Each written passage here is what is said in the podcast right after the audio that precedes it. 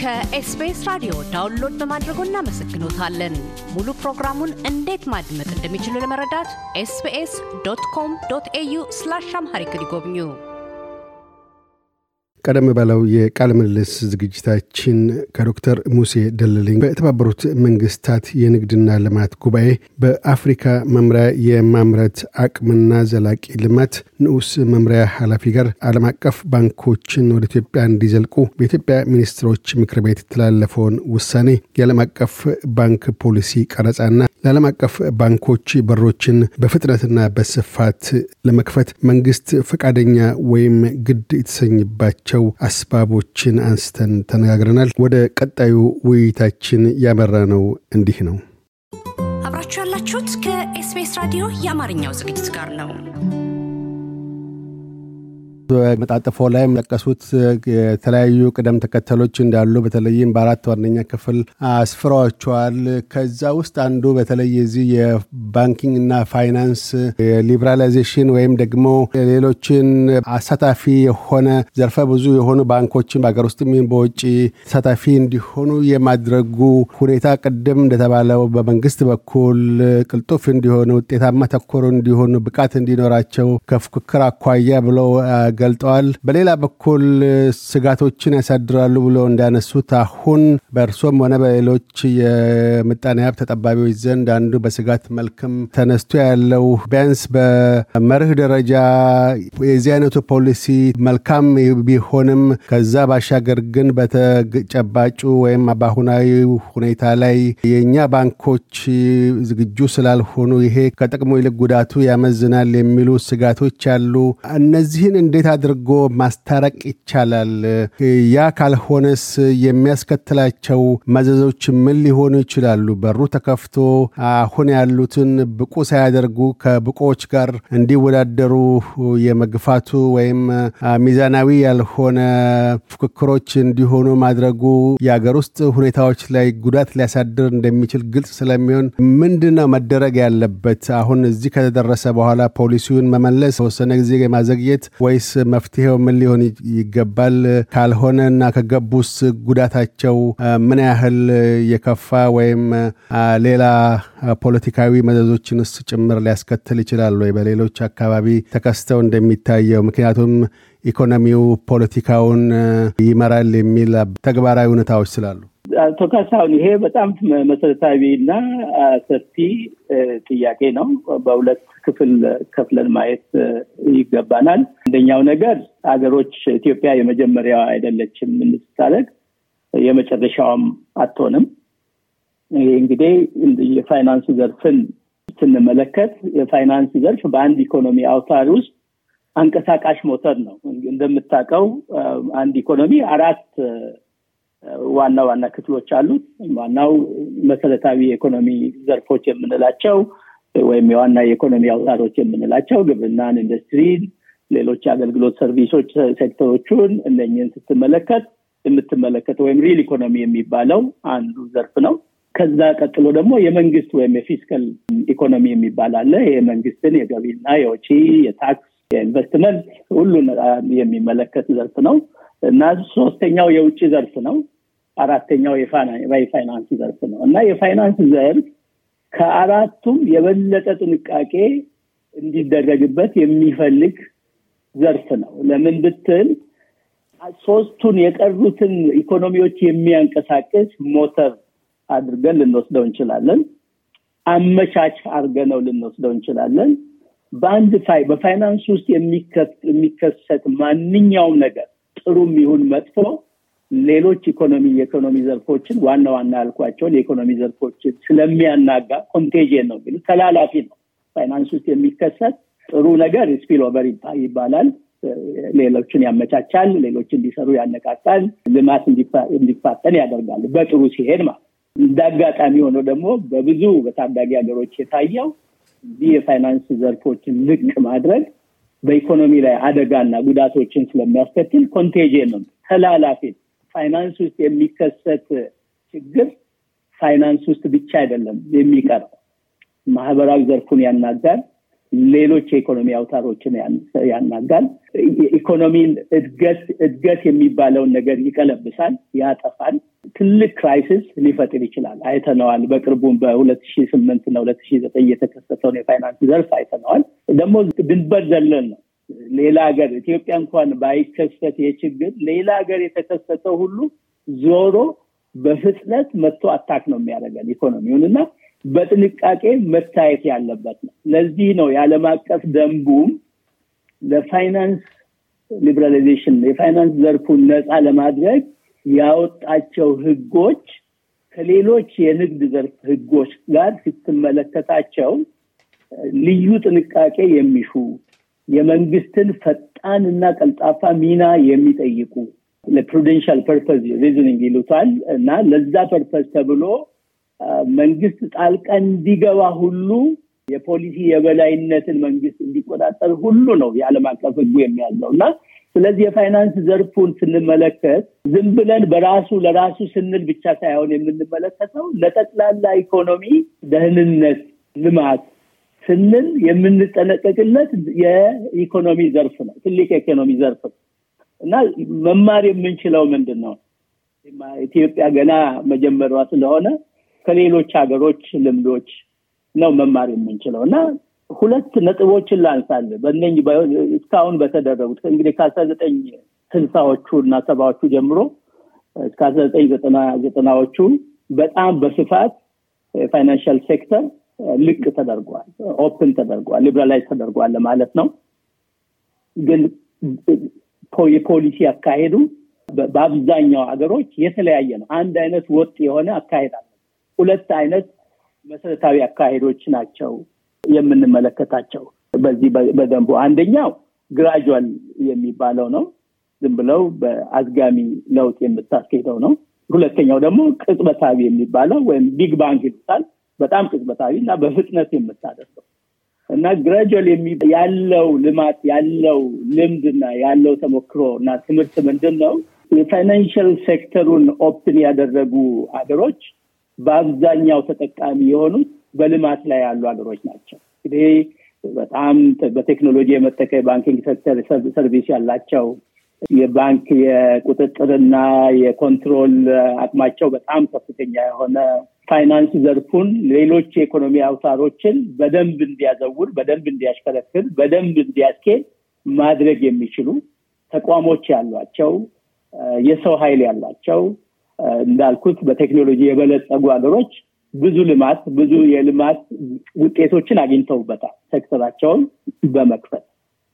በታዳጊ ሀገሮች ውስጥ ግን ይሄንን ያገኙት በጣም የተወሰኑ ሲሆኑ ደግሞ በደንብ አድርገን ፖሊሲያቸውን ስንመለከት በጥንቃቄ የፖሊሲ ያወጡ በጣም አዝጋሚ በሆነ እንትን የወጡ በኋላ እንመለስበታለን። አዝጋሚ ስንል ምን ማለታችን ነው የምንለው በሚገባ አደራጅተው sequence አድርገው ፖሊሲ implement ያደረጉ ከራሳቸውና ከሌሎች ሀገሮች ልምድ የወሰዱ ተግባራዊ ያደረጉ ሀገሮች በጣም ተጠቃሚ የሆኑ አሉ። እነዚህ በጣም የምትቆጥራቸው በጥቂት ቁጥር የምትገምታቸው ሀገሮች ናቸው እና የሚታወቁ ናቸው። እነ ሲንጋፖር መውሰድ ትችላለህ፣ እነ ማሌዥያ፣ ታይላንድ እንኳን ትንሽ crisis የኤዥያ financial crisis ምንጩ ታይላንድ ነበር። ለምንድን ነው እነሱ ቅጽበታዊ ወይም big bang የሚባለውን በጣም ፈጣን የሆነ አሁን ልክ ኢትዮጵያ ውስጥ እየተደረገ እንዳለው በአንድ ጊዜ ሁሉንም ከፍተው ስለለቀቁ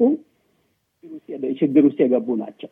እና ብዙ ሀገሮች እንደዚህ አይነት አርጀንቲናን ብትወስድ አሁንም በቅርቡ ራሱ ጀምሮ በጣም ተርቢለንስ ያለ በጣም ብዙ ችግር ያለባቸው እነኚህም ሳያቅዱ በደንብ ሌሎች የሌሎች ሀገሮችን ልምድ ሳይወስዱ የፖሊሲ የማስፈጸም አቅማቸውን ሳያገናዝቡ በደንብ ሲኮንሱን በደንብ አድርገው አደራጅተው አደራድረው ፖሊሲ አለመውሰዳቸው ያልወሰዱ ሀገሮች ናቸው እና big bang ወይም በጣም ቅጽበታዊ የሆነ ለውጥ ያደረጉ liberalization ያደረጉ ሀገሮች እነኚህ በጣም ብዙ ችግር አይተውበታል፣ ብዙ መከራ አይተውበታል።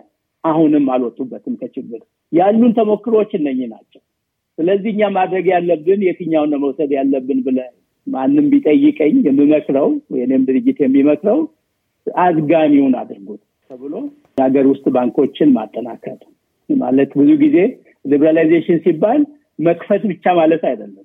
የሀገር ውስጥ ባንኮችን ተወዳዳሪ ማድረግ open ማድረግ ራሱ እንደ አንድ የ liberalization ፖሊሲ መታየት ያለበት የመንግስት ጥበቃ እየቀነሰ ባንኮች በራሳቸው ተወዳዳሪ እንዲሆኑ ማድረግ ትናንሽ እና ጥቂት እነዚህ በተለይ በእኛ ሀገር ማህበረሰብ ወይም ዘውግ ተኮር የሆኑ ባንኮችን ወደ really banking service የምትለው ወደምትለው ማሸጋገር የሚያስችሉ ፖሊሲዎችን ማውጣት ባንኮችን አንቆ የያዙ አንቆ የያዙ ፖሊሲዎች አሉ። እነኝን ፖሊሲዎች ተራ በተራ ደረጃ በደረጃ ማስወገድ።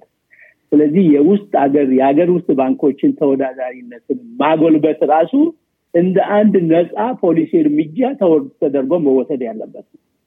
የውጭ ባንኮችን መክፈት በአንድ ጊዜ ይሄ ሳይደረግ ፖሊሲዎች ሳይወጡ ሳይኖሩን ተቋሞቻችንን ሳናዘምን የቴክኖሎጂ ብቃታችንን በፋይናንስ ዘርፍ በተለይ ያለውን ሳናራምድ ከፍ ሳናደረግ የውጭ ባንኮችን መክፈት ማለት በጣም ትልቅ ችግር መጋበዝ ማለት ነው። እንደዛ ነው የምንመለከተው እና እኛ ዋናው ትልቁ ችግራችን አሁናዊ የ macroeconomic ሁኔታችን፣ የሀገሪቱ የፖለቲካ ሁኔታ፣ የሰላም እጦት፣ ያለው የዋጋ ንረት፣ ያለው የ macroeconomic instability አለመረጋጋት አዳዲስ ፖሊሲዎችን አውጥተን ተግባራዊ ልናደርግ ያስችሉናል የሚለውን ጥያቄ መመለስና በሚገባ በራሳችን መተማመን ያስፈልገናል። ወደዛ ለመሄድ በተለይ በሌሎች ተመልካቾች ዘንድ በአሁን ባለው ሁኔታ ከዚህ በፊትም ከሌሎች የተለያዩ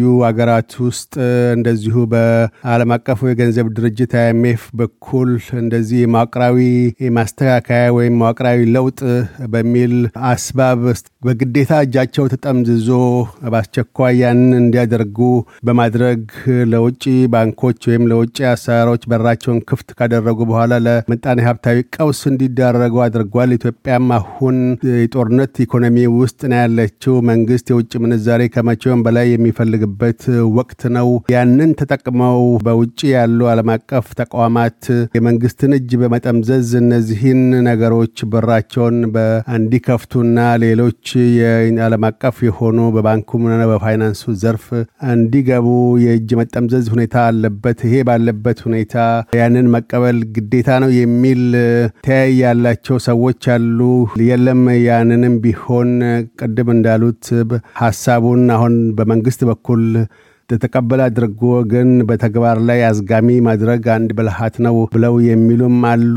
አሁን ባለበት ተጨባጭ ሁኔታ የውጭ ዓለም አቀፍ የፋይናንስ ተቋማት እንደ IMF ወይም World Bank ወይም የዓለም ባንክ የመሳሰሉ በእንዲህ አይነት የመዋቅራዊ ለውጥ አስገዳጅነት ላይ ያላቸው የእጅ ጥምዘዛ ተጽዕኖ ምን ያህል ጠንካራ ነው? ያንንስ አገራት ካልተቀበሉ የሚደርሱባቸው ወይም የሚከተሉባቸው መዘዞች ምን ይሆናሉ? በተለይ እንደ ኢትዮጵያ አሁን በእጅጉ የውጭ ምንዛሪ እጥረት ባለበት ሁኔታ ውስጥ እነኚህ ግምታዊ ናቸው። እንደምን የመንግስትን ፖሊሲ ዝርዝሩን ማየት ያስፈልጋል። ደንቦች የወጡ ካሉ ደንቦቹን መመርመር ያስፈልጋል።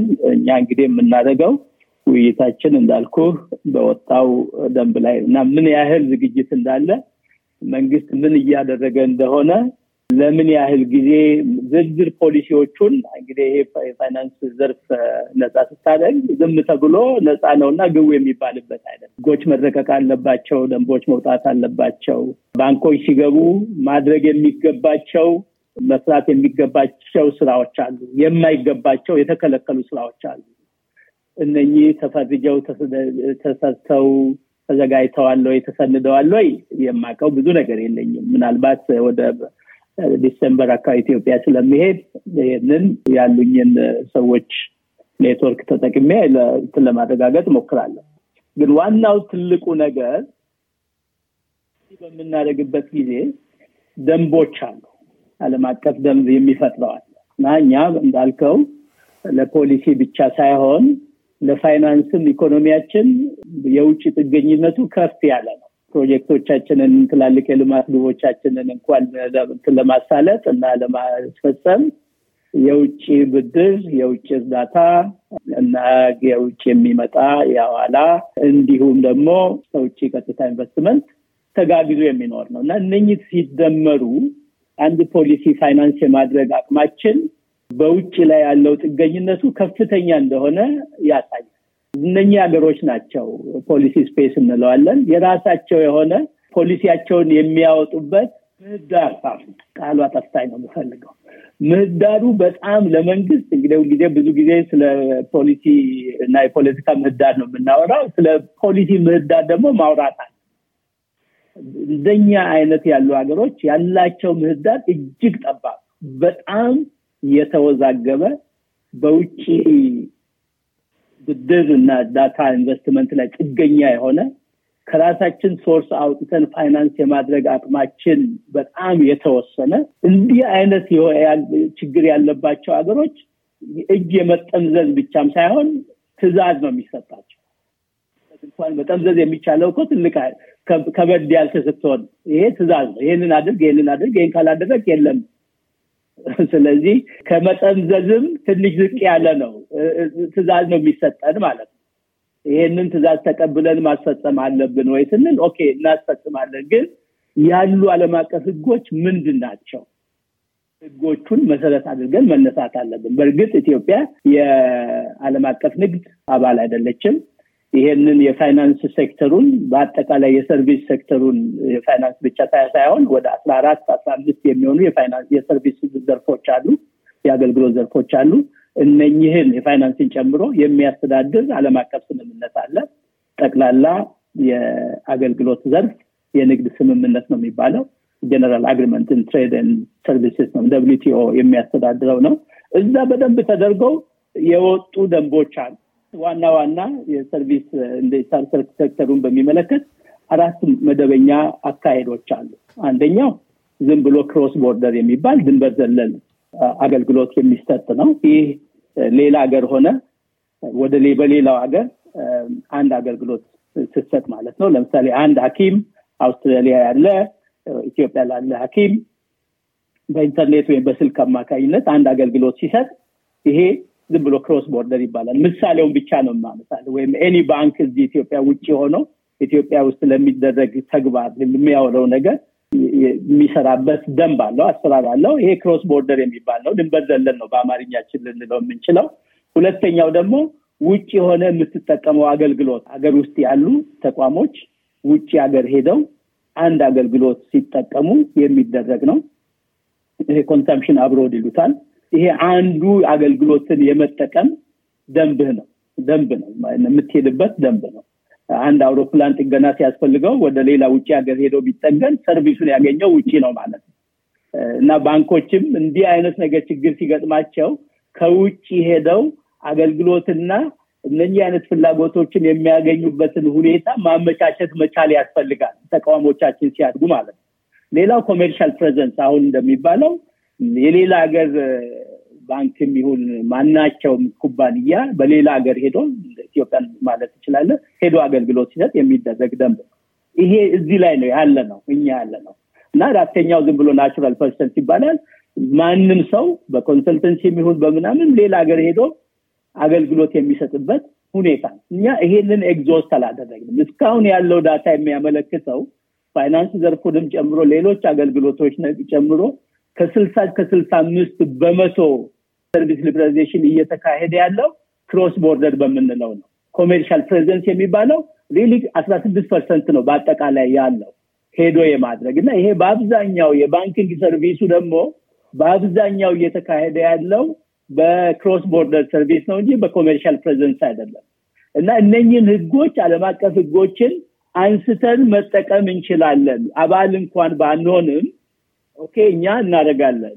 ግን አለም አቀፍ ህግ በሚፈጥረው በሚፈቅደው መሰረት ነው የምንሄደው። በእርግጥ ይሄን ለማድረግ ደንቦቹን ጠንቅቀን ማወቅ ያስፈልገናል። ተቋሞቻችን በደንብ ደንቦቹን ከስራቸው ጋር ማዋሃድ አለባቸው። የሰው ኃይል ማፍራት አለባቸው። እነኚህ ሁሉ ነገሮች እንደተጠበቁ ሆነው መንግስት ጫና ሲገጥመው ግን okay እናደርጋለን። እኛ በአለም አቀፍ ደንብ መሰረት ነው የምንሄደው ማለት ይችላል ከዶክተር ሙሴ ደለለኝ ጋር ያካሄድነው ቃለ ምልልስ በዚሁ አላበቃም። በቀጣዩ ክፍል የዋጋ ግሽበት፣ የኢትዮጵያ ባንኮች አሰራር ደረጃና የዓለም ንግድ ድርጅት አባልነት ፋይዳዎችን አንስተናል።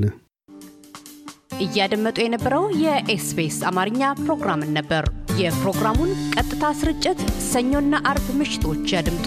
እንዲሁም ድረገጻችንን በመጎብኘት ኦን ዲማንድ እና በኤስቢኤስ ሞባይል አፕ ማድመጥ ይችላሉ። ድረገጻችንን ኤስቢኤስ ዶት ኮም ዶት ኤዩ አምሃሪክን ይጎብኙ።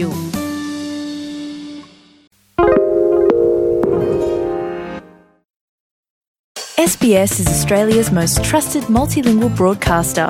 Our listeners are loyal, highly engaged, and have supported countless local businesses. We offer advertising packages for businesses of all sizes. Our experienced sales team will guide you through the process of owning a great campaign. Bring your own ad or have our production team make you something in one of our 68 languages. Start the conversation with your new audience today. Email sales at sbs.com.au.